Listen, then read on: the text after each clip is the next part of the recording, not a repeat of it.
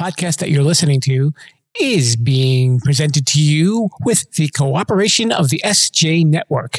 If you're a person who needs a publicist and you want to appear on podcasts, contact Steven Joiner at s-j-network.com. Let's get on with the show. Today's guest in the Sherpa Screening Room is Lisa Czarina Michaud, author of Slanted and Disenchanted. She told the Sherpa that she's a fan of the show. That sounds impossible. Maybe she meant she wants to sell him an air conditioner? Wait, you're trying to open the show with an air conditioner joke? Sorry. Not a fan. Attention, rebels of the Sherpa-lution. Today's podcast is brought to you by Audible. We would like to give you a free audiobook download and 30-day free trial, simply by heading to www.audibletrial.com/Sherpa. There are over 180,000 titles of audiobooks and podcasts, including this one, to choose from for your iPhone, Android, Kindle, or MP3 player. And now, the one and only Mr. Bruce will lead you into the Sherpa Chalet. As a reminder, on Fridays, ladies drink free at the Sherpa Chalet nightclub, provided that you are a lady wildebeest. Coming to you from Sherpa Chalet in beautiful downtown Mount Podcastia, it's time for entertainment interviews in the Sherpa Screening Room. Grab an aisle seat and a bucket of popcorn, but don't crunch too loud or you'll miss the show. Now, he's your host, Jim the Podcast Sherpa.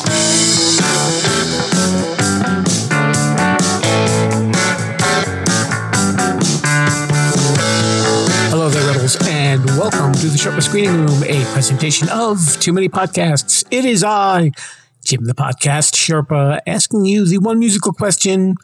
Is this thing on? Can you hear me? I'm actually breaking in a new microphone that the lovely Sherpa Bride gave me for Christmas. And yes, this is my first recorded show for 2022. So welcome, and I hope you guys had a safe end of 2021, even though I know it's a little late to hear it this late in the year. But anyway, it is a very special episode today because the interview that I'm having with my guest today, her name is Lisa Czarina Michaud, and she is an author, and I didn't find her through super publicist Steve Joiner. No, she actually reached out to me. She is a fan of the show, and you can do that too if you've got something to promote, like some music or a book or something like that or whatever, and you do that by emailing me at jimthepodcastsherpa@gmail.com. So anyway, Lisa reached out to me, and I found her story was fascinating, so we set up an interview, and guess what? We had a lot of fun too, so I really enjoyed getting to know her, and I think you will enjoy getting to know her too. So let's hear from my guest today, Lisa Czarina Michaud. Bonjour, mon rebels of the Sherpa-lution. Why am I greeting you like this? Because my guest today is actually coming to us from Paris, France, where actually she lives. She's on a vacation. This is her home. And she is an author of the book Slanted and Disenchanted. And we're going to talk about that. And we're going to get to know her. Her name is Lisa Czarina Michaud. And she's right here. Lisa, welcome to the show. Bonjour. Thank you. Hi, Jim. How are you? I'm very good. Thank you. It's finally good that we meet. We've been corresponding a little back and forth, and I got to know you a little bit, and I got to sample your book, and I'm really enjoying it so far. I haven't finished it yet, but I like the story. It's very different. And we're going to kind of get into this a little bit more, but I know there seem to be little samples of you in that book from what little of you I know. There might be. It might have been inspired by some aspects of my life, from being Italian American and loving rock music. So yeah, no, I definitely pulled from my life, but I've never been in a rock band, and I'm a terrible guitar player. So I think that's where the fiction comes in. So how did a nice girl from New York City ended up in Paris? You kind of took the long way, didn't you? I did. I didn't grow up like loving Paris. I didn't have like Eiffel Towers in my room and dream of French things at all. I was working, well, I moved from New York to Los Angeles first and kind of stumbled through adulthood in Hollywood, which was entertaining. I have stories. And then I moved back to New York and I worked in fashion, and my bosses were all French. And just for fun, I started to take French classes after work at Alliance Française on 60th Street. And then after a few years, I kind of was like, why don't I use this French? And, you know, it was right before I turned 30 and I was going to go to Paris for a few months as like a sabbatical. I had been working since I was 13 years old. So I was like, let's just do something really crazy before, you know, I get settled down. And that was 14 years ago. And I never came back. I mean, I go back to see my family, of course, but I'm a Parisian now. I met my husband. I made a baby. My son is French. He prefers speaking French, which is so funny to hear because I didn't think, I never imagined I'd have a child who would answer me back in French. And we're here, and I'm a writer now instead of working in fashion. So, which means that I get to wear sweatpants and I get to eat. That's always a plus. It's always a plus when we get to consume food and wear sweatpants all day. I just call that working from home right now. I know. I think we're all like experiencing that right now. The joys of like not having to get on a train or drive to work. I think we're all very comfortable in our Zoom occupations. So what's one thing about living in Paris that people should probably know that they don't know? Okay. When I moved here, I got such an education on bread, you know, and I mentioned that in my book, how the father says there's no bread in America. After living here, I do understand that comment. And that was taken from my bosses at the job that I work, my fashion office. They'd always say, there's no bread in America. And I would just be like, what are you guys talking about? It's like aisle 7 and, you know, and Walbaum's or Gracedi's, whatever supermarket. And they were like, that is not bread. Now living in Paris, I get it. There's not that like that boulangerie, the bakery culture. And not all bakeries are the same.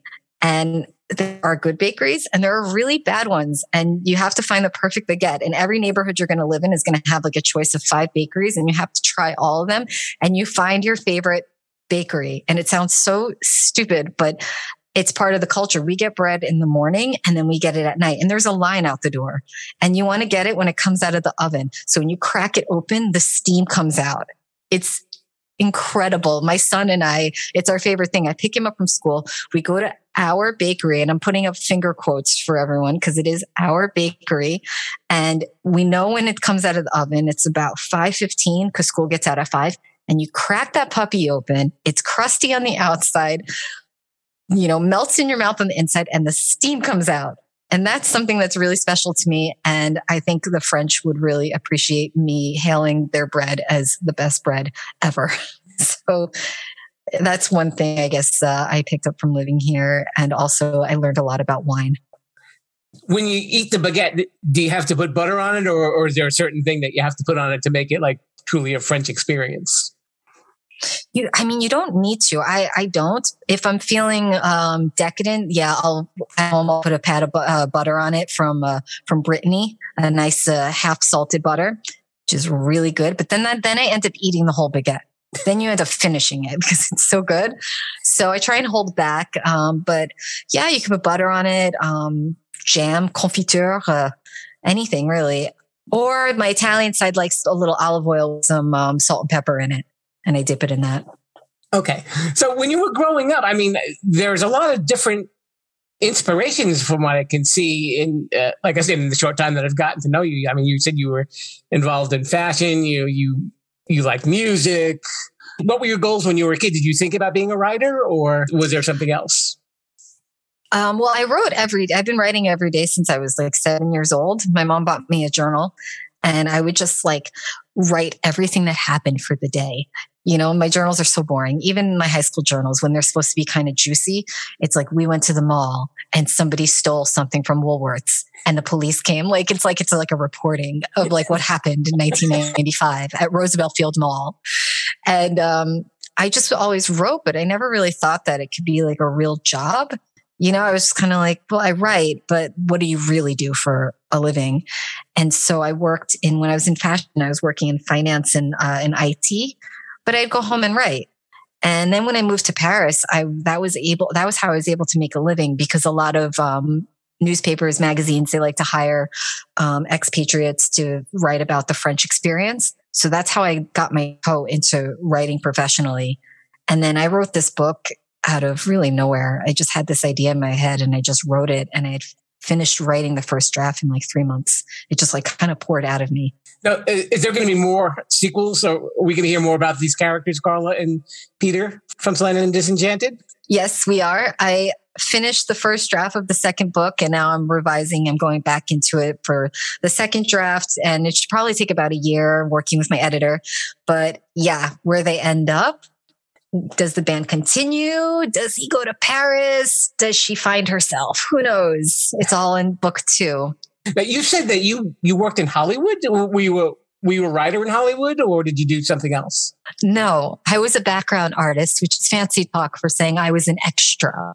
So if you want to see my work, you can see me kind of behind Angelina Jolie in the carnival scene in Mr. and Mrs. Smith, the scandalous movie set where she got together with Brad. P.S. the extras we knew beforehand. When the story broke, we were all like, yeah, we knew that. Big shocker. Big shocker. We were kind of like, there was a lot of like flirting on the set, and we were like, interesting. And then when the story broke, I remember all of us extras were calling each other being like, they should have just asked us. We would have told you what was going on. But no, I was an extra. That's how I paid my rent. I was non-union. So it was $54 for 8 hours. And I was on so many, teen dramas. But the one show that I was on that was really freaking cool, and I don't know if people remember this show. It was on NBC, and it was called American Dreams. Okay.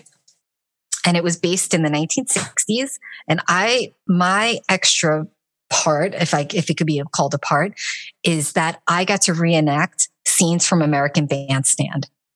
And it was really cool. Like the girl, it was set in Philadelphia. So the main characters would go to American Bandstand, and they would see the bands play, and they would have modern bands reenact scenes from old footage of American Bandstand. So I think like Richie Sambora played Eric Clapton when he was in the Yardbirds. We had Jennifer Love Hewitt as Nancy Sinatra. Hilary Duff was the Shangri-Las with her sister, and our job was to dance around all these people. And it was really like American Bandstand, but the hair and makeup, I have photographs that I would take that I have from that time period, and they look like they're from the '60s. Like my hair was in a huge beehive.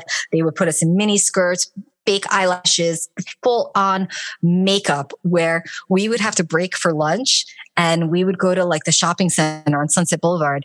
And I remember this one man, he was so confused because all the extras, we all would go to lunch together, and everyone looked like Buddy Holly, Ronnie Spector, rest in peace. Mm-hmm. And everyone was outdone. And this guy goes, what are the Shananas in town? Like, it really was very confusing to people because there was like 100 of us. And that was my favorite job in the whole entire world. It paid terribly, but it was one of the best jobs you could have at 21 years old living in Hollywood. That does sound like a lot of fun. Definitely have that kind of experience and say that you were part of something.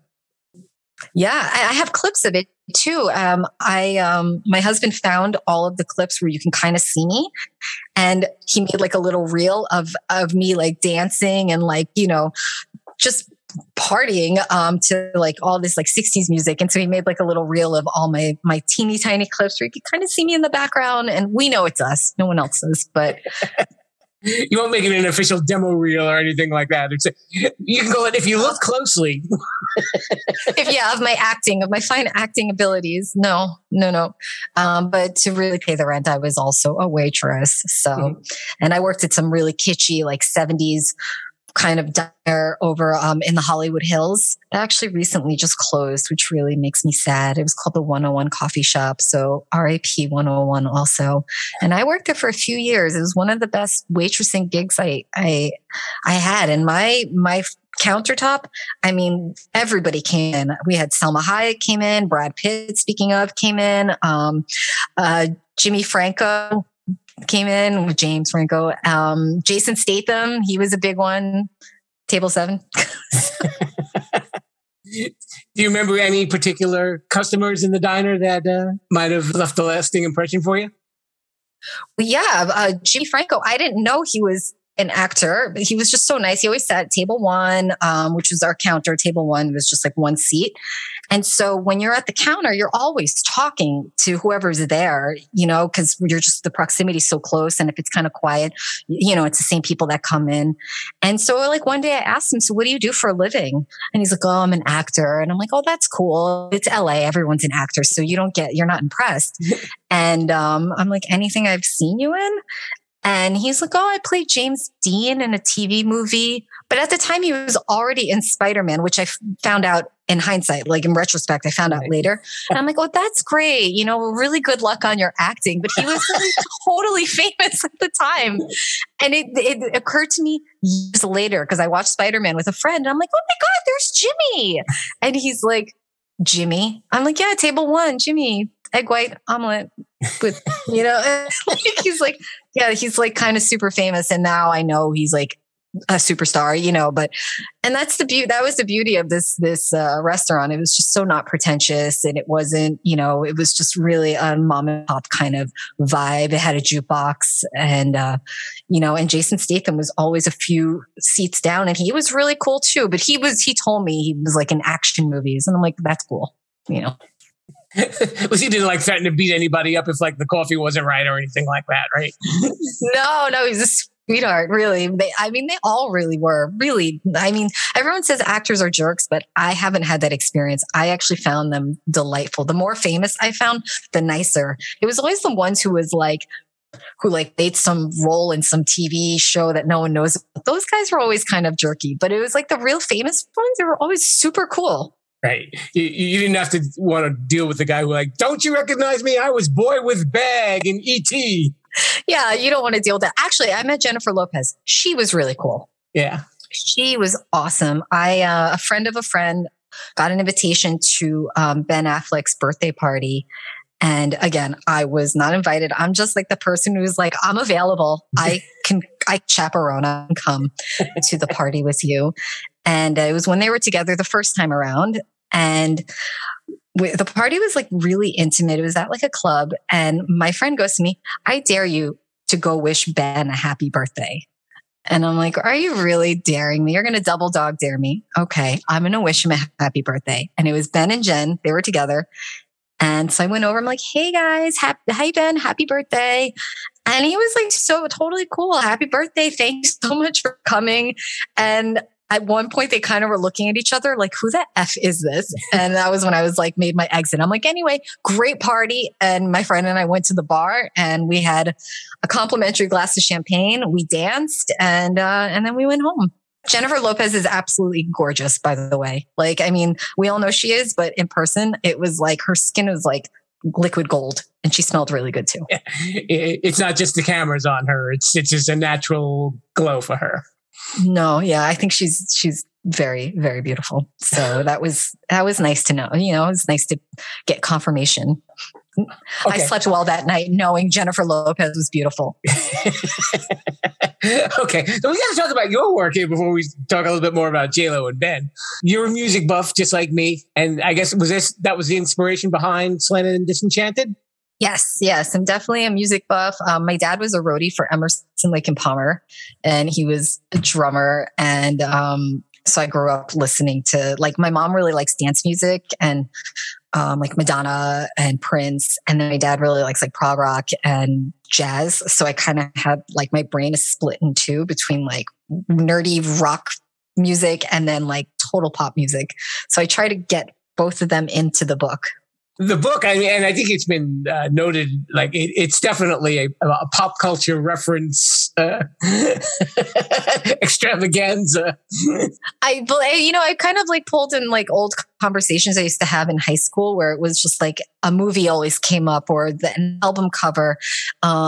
or like Slash from Guns N' Roses. He always came up in conversation in high school. If I could think of one person that always came up, it would be like, oh, like Slash. Like, so I had to put Slash in there in like some, you know, some comment, because he was like such a like standard for us. I guess maybe it's kind of like my Gen X side coming out, like a 90s thing, but it was just always like Slash. Like if someone played guitar, we'd be like, oh, well, he doesn't play like Slash. You know, like Slash is always the standard for hair, guitar, leather pants. What were some of your favorite bands? Nirvana, 100%. Like, I'm not going to lie, I did cry when Kurt died. My friends and I did like a candlelight vigil in her backyard on Long Island. And it was very traumatic. And our parents were like, who is this guy? Like, we're so confused. We're like, you guys don't understand. Kurt died. And they were like, who is he? Was he in 7th grade? Like, whose class is he in? And we were just like, our parents don't understand anything. So Nirvana was a big one. Of course, Pearl Jam. We Kurt Cobain's wife, Courtney Love, was a huge one for us. I mean, she was like the standard for us, like mid-90s girls. We loved her. I mean, I went to all her concerts. And then, you know, I'm not going to lie, I kind of did fall into the Spice Girls trap. I did like them. I know that's not rock, but I got seduced by all the dancing around, and everyone got to pick their own Spice Girl who was like them. I identified Ginger.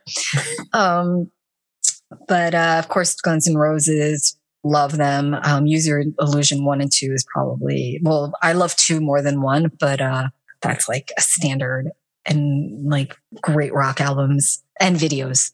Holy, the music videos. Like, I'm the MTV generation. So, I mean, anything that was on MTV, whether it was like pop music or grunge rock, it resonated, and it like shaped who our generation is.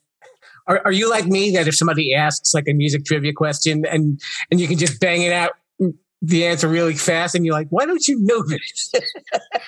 It depends. Yeah, it depends. I'll like make like comments. I'll just be like, well, you know, like Steve Albini, clearly, you know, he produced that album because he's totally into mic placement. And I make all these like nerdy references, and they're like, 1, who's that? Steve Albini, and 2, mic placement. I'm like, mic placement is very important. You can't just play with the knobs when you're a producer. The mics have to be like so in the studio, which is what I learned reading about Steve Albini. But I'm constantly saying things, and my husband, but even with classical music, I'll be like talking about something, and I'm like, well, you know, it's Chopin, he died of, you know, tuberculosis. And so and I'll just reference like Chopin and just be like, what? All right, we got to talk about the book now. Now that we've gotten to know you a little bit more, why don't you let everybody know, kind of like a little synopsis about the book, so if they want to check it out. So it's called Slanted and Disenchanted, which is a play off the Pavement album, Slanted and Enchanted, which is one of my favorite albums growing up. And I like the idea of being disenchanted, because the 2 characters, it's Carla and Pete, and they're 20 years old. They're just about to turn 21. And it's sort of that moment in life where we're wondering, like, are we adults yet? You know, you never quite know when we've technically turned adults. You know, yes, technically is when we're 18, we can vote. Some countries you can drink, but that doesn't mean anything, you know? And that's like the big theme of the book, is like, what does it mean? What does adulting mean? And it alternates between the perspective of Pete and Carla, where the idea is that I wanted the reader to be smarter than the characters, so we could see all the misunderstandings, but they don't, because they respond to things differently, and they see the same situation completely differently based on their experiences, their background, their upbringing, their gender. And so I really played with that kind of he said, she said balance. And the thing that brings them together is their love of pop music and rock. And I purposefully made them on different ends of the spectrum of rock. So he's into like Phish, the Grateful Dead, Miles Davis, Art Blakey, Led Zeppelin, just that real, you know, progressive jam band, classic rock. And I had her on the other end, feminist rock, Riot Girl, punk. And they kind of have this kind of like battle of the bands kind of feel to it, which is super fun because it reminds me also of growing up where all the boys listen to this like this jammy stuff, and us like punky girls were like, oh my God, this is why is this song 12 minutes long? They can't get to the point in 2 minutes and 33 seconds like every other punk band. And I actually like both sides of them. So I was able to like play with that debate because I see both sides. I understand why is a song 12 minutes long? That's, you know, excessive. But then maybe it can be because it's influenced by jazz and bluegrass and there's other influences in it that makes it 12 minutes long. And so I definitely play with that. There's tons of 90s, you know, pop culture references from like, you know, the movie My Girl. I don't think you're there yet. Maybe not. The movie My Girl, which was such a, like a movie that was always on HBO growing up. And for all of us, we were just, it was such a sad movie. And I'm not going to tell anyone what happens, but the kid from Home Alone is in it. It's really sad. And, you know, the Soul Asylum video with all the missing children, that was always on TV and it was very scary. And we were always scared of like vans driving down the street because we're like, are we going to be in the Soul Asylum video?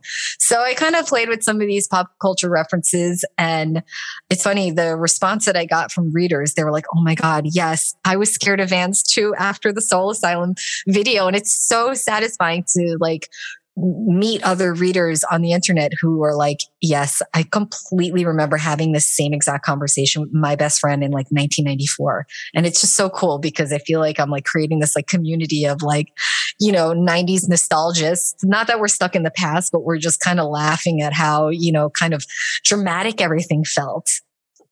So, and then they go on a cross-country road trip, you know, a big tragedy happens in our country or the world, however you want to look at it. And that's kind of serves as a catalyst on them being like, okay, why don't we head face first into being an adult? And to them, that means getting into a rusty van, a rusty Buick, and driving across country to do a kind of greasy dive bar tour. And on the road, they learn about who they are and they come into themselves. They find each other, but they also find themselves and answer some questions that they're going to have to, you know, work through even more in the sequel. It's really a story that's, I think, very well suited to being an audiobook, which is what you gave me the link to, by the way, so everybody's wondering. Because, as you said, you know, there's a lot of he said, she said perspectives, and you hear the two different voices in the book expressing that, where they relive an event and, you know, they both look at it, they both have that different perspective on it. Yeah, the audiobook is great because it does. I mean, the book itself has like the cinematic quality. So I've been told that's a big, that was like a big comment coming back from early readers and current readers. And so once I heard that, I wasn't going to do an audiobook. But then once I heard how like cinematic it was, I was like, all right, let's do an audiobook. And the casting was really, it took a long time finding the voices because everyone was good, but not quite what the voice is called for. And I did play with getting actors that had New York accents, and I couldn't find anyone. I had people do the New York accent, but it wasn't authentic and it seemed almost comical. Right. So I just said, okay, just scratch it. And I have had actors who have more of a neutral accent.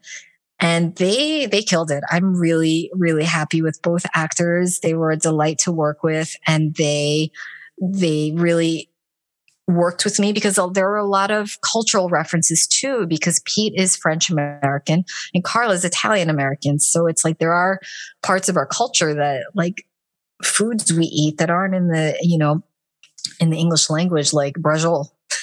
And the actress, she's not from New York. So, I mean, like I had to literally record myself saying these were like these words and be like, brajol, spoyatel, with the New York accent too. I don't know if this was intentional or not when you did the book, but I find it interesting that Carla works in a photo developing store, because a lot of the book really is like a snapshot of a lot of different things, not just the music scene of Long Island, of suburbia, you know, at that point in time. And I just thought it was odd that out of all the jobs that she had, you know, she's the one developing the pictures, and that's how they come together, as a matter of fact. Yeah. Well, I wanted to pick a job that doesn't exist today. Mm-hmm. To just really place the reader into like the late 90s, 2000. It takes place in 2000, but I wanted to put the reader there without so much saying it, showing and not telling. And then also I pulled from my own background. That's what I did after school. I worked in a photo shop, and the scene that is in the book is a real scene that truly, truly happened. Somebody dropped dirty pictures off at my photo store. A cute boy didn't come in. That didn't happen. But I was just developing the film, and I was with my boss, who the boss in the book is based on my real boss. And him and I were like bumping into each other as these dirty pictures were being developed in the machine behind us, coming down the little carousel in the window. And we were so scared that people were going to come in or children. And I was so embarrassed when the guy came back and got the pictures. I mean, today I could have called the police, but this was 1999. So I just, I was 17. I was so embarrassed. And so that was a real scene. There definitely seems to be some inside jokes about being Italian, about the family talks loud. Well, they're not arguing. They're just having a conversation. That was my little wink at my Italian upbringing. Like Thanksgiving at our house, that was a true Thanksgiving. Like we didn't have turkey. We had like manicotti. Somebody had to pick up the prosciutto at Glen Cove and the mozzarella. There was the roasted peppers. And it was just kind of like, why are we even calling it Thanksgiving? Can we just call it we're eating all together? It's just a meal. And I had to go downstairs and get the leaf from the basement. It was this huge thing and to make the table big, and everyone's screaming across the table. My grandfather at some point would get mad at my cousins because they would complain about something. And then all of a sudden World War II would come up, and we were talking about Normandy. My grandfather was at Omaha Beach. So then World War II would come up, and we're talking about D-Day, and it's Thanksgiving, and my cousins have no patience. And it just, that was pretty much a typical meal at my family's house that I had to just bring to life because it is so funny to me. Even living it, I'm just like, this is my family. This is my family. And so. Did you have the other Italian things like the towels in the bathroom that you're not allowed to use and the room that you can't go in because that's for company? Yes, we did have we had the towels we couldn't use in the powder room. Then we had the couch that we couldn't sit on in the living room, but we could sit in the solarium.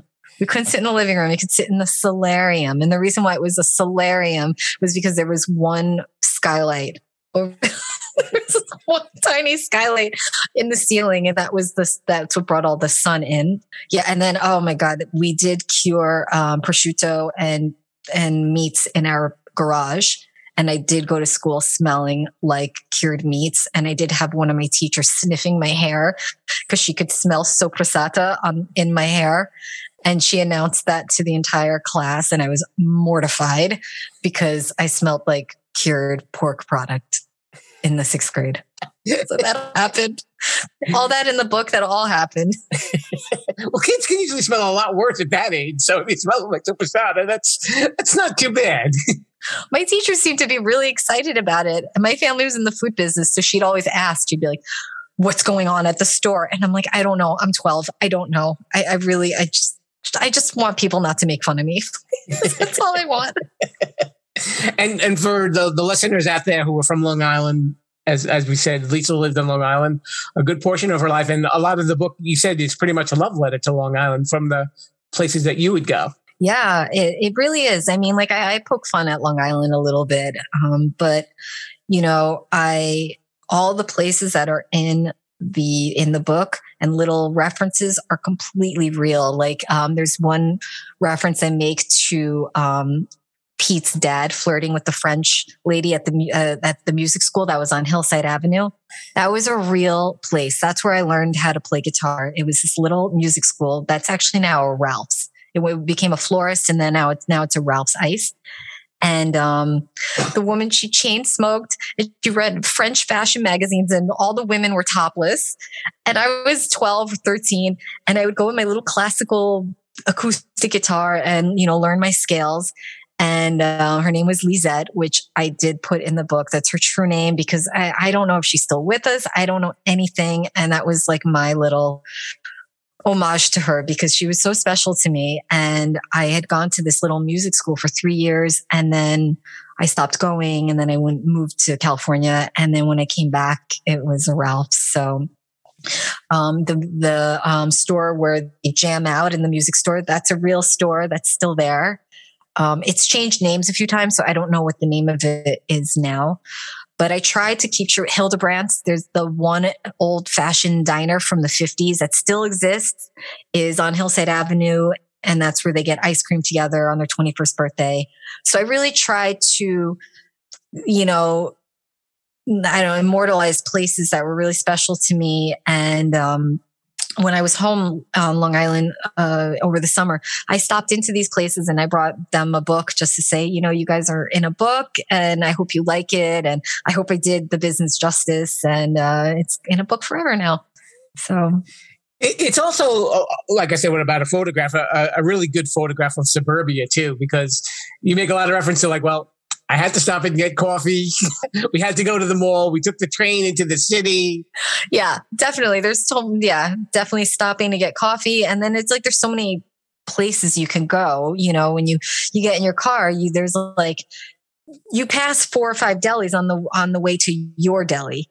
You can go to any, but you have your specific places. And it's like what I said about the bakeries in France. I think in New York, we have the same thing with delis. Like we have our deli where we know the guys behind the counter. We know they're going to make a nice sandwich that's going to have enough meat on it. We know my deli that I like on Long Island, they wrap my iced coffee in plastic wrap so it doesn't condense all over my car. Like that's an important detail, but it's not important for everyone. And maybe they go to the deli closer because they get hot coffee. But who knows? With these characters, like we said, it's kind of a little bit of you interspersed and obviously your life growing up in there. What do you think that they would be like today? That's such an awesome question. When we were all in confinement, I was finishing the book and I was like, what? How are my characters dealing with this right now? And I was writing like kind of like mental fan fiction about like what they were doing. And I, and like politically, I know exactly where they are, but I'm not going to get into that. But I always see things that are happening in 2020, 21, 22, and I'm like imagining how each one are going to, respond to it. And because they're so ingrained in my brain and who I am, I know exactly how they're going to respond to things. I know the dialogue, but during the confinement, I had them in France in the little region where Pete comes from, which is Alsace, which is on the border of Germany. And it's such an interesting part of French history because it has gone back and forth between being occupied between France and Germany. So, everyone has a French first name, but their last names are very German sounding. And the architecture is very Germanic and they have their own language, which is Alsatian. And when I go there, I did a lot of research. I spent a lot of time in that region and learning about it, learning history, because it's not close to Paris at all. It's about a 6-hour drive. And I picked this region because I wanted to learn something while I was writing. I could have had him come from Paris, but I just said, you know what? Let's try something new. Let's learn something while writing the book. And during the confinement, I had them in Alsace and on a farm and just isolated with their guitars, maybe their children, I don't know. And lots of animals. I forgot to mention at the beginning of the interview how this interview actually came to be. Could you tell the story of like how we ended up setting up this interview? Now I'm on the spot because I actually forgot the name of the trombonist, right? Oh, Aubrey Logan. Yes. That's, I was just on, I love jazz, and I like when Spotify recommends other artists who aren't like the most famous. So I just kept going through the recommendations. Like I'll keep pressing and I found her and it's a woman, everything was men, all jazz musicians. And I think she's incredible because she's really in a man's world. I mean, there's not many women who are playing, you know, this kind of music. And so I just wanted to know a little bit more about her because, you know, writing a book about musicians, like, and especially a female guitarist who knows how to, you know, knows her instrument so well. I wanted to like learn a little bit more about, you know, a musician who also knows her instrument well. And I came across her podcast and she was such a delight on the show too. And so I felt really like satisfied to know that she was as cool as her music. She really is. That wasn't careful editing. She was just that cool. She was just a lot of fun to speak with and just a very down to earth person. She's pregnant, by the way. Oh, that's great. Oh, well, I know you don't know me, but congratulations from another mom in France. I have a 6-year-old, so it's a party. So Lisa had heard the podcast interview with Aubrey, and then she said, I would like to come on your show and talk about my book. And I said, absolutely. You were so great. You got back to me. Thank you. Really. Yeah. I mean, I was so happy to hear from you because it's just, I don't know. I like meeting other hosts of, you know, podcasts who are just like putting themselves out there and like sharing with us, you know, musicians, writers, artists that we probably wouldn't know about otherwise. Because I mean, we can go on any website and read about the most famous person, Billie Eilish, and they're great. But I also want to know what other people are doing who don't have, you know, the muscle behind, you know, the publicity. So I love this like podcast culture we're in right now because we're all learning so much. Yeah. And that's what I love about it too. You know, that there are people who get to tell their stories and you literally have a book and another book coming out, obviously, and you get to promote as well. We'll get to the promotion part in a second. Don't worry. I didn't forget. No, this is fun. I love talking about all these, like these stories. It's, you know, it's not every day I can talk about when I was young and, you know, carefree in meeting Jennifer Lopez. You know, I'll tell my son this story and he'll just be like, what's for dinner? Please don't say veggies again. The next book, you're working on it right now. When should people expect to release? Any time frame yet? I'm shooting for spring 2023. Okay. But knowing the publishing industry, it's probably going to be closer to summer, which is fine because it's set in a place with warm weather is all I'm going to say. So maybe it'll be a fun beach read. And it is. I definitely, you know, in book one, I kind of held back on some of the experiences because, you know, when we are living with our parents, we aren't as expressive in so many aspects of adulthood. So in book two, I will share that they won't be living with their parents and then they'll probably be a little more involved in their adult life. And I'll leave it at that. That's my G-rated response. The book is very enjoyable. Like I said to Lisa, I'm up to like the 8th chapter. I haven't gotten to the deep part. I'm about to the part where the two characters, Carla and Pete, meet and they start playing together. And obviously there's a lot more going on that's going to happen after that. And furthermore, obviously in the sequel. We don't usually do this part on the Sherpa Screening Room, but I know because you like the show, I wanted to give you the opportunity to do a little shameless self-promotion. Shameless self-promotion. Shameless self-promotion. And you can let everybody know how they can follow you and find out about the book as well. Well, I'm on all of the social media platforms. I actually just joined TikTok. I can't believe I did it. It makes me feel very old. At least once I realized I don't have to dance around, I'm not going to do it. I'm not filming myself dancing around. Okay. I became a writer, so I didn't have to do that. There are ways around being an author on TikTok without making an ass of yourself. So that's what I tell people. I said, I'm on TikTok. I said, but no, I'm not dancing. You don't want to see that. What is that? Is that like a requirement for the platform? Like every time they'll be like, they recommend like for you and everyone's dancing around. And I'm like, I don't want to do that. Like it's embarrassing. So anyway, I'm on all the platforms. It's Lisa C. Michaud, which is Michaud. And I'm on Instagram, on Twitter, TikTok, Facebook, and I answer all comments and messages because I love talking. If no one noticed, I like chatting. So I talk my husband to sleep at night. He's like, are we done talking? And I'm like, wait, I still have 7 more minutes of content. Can I just talk a little more? He's like, okay, go. So yeah, Lisa C. Michaud at all of those social media platforms are lisacmichaud.com.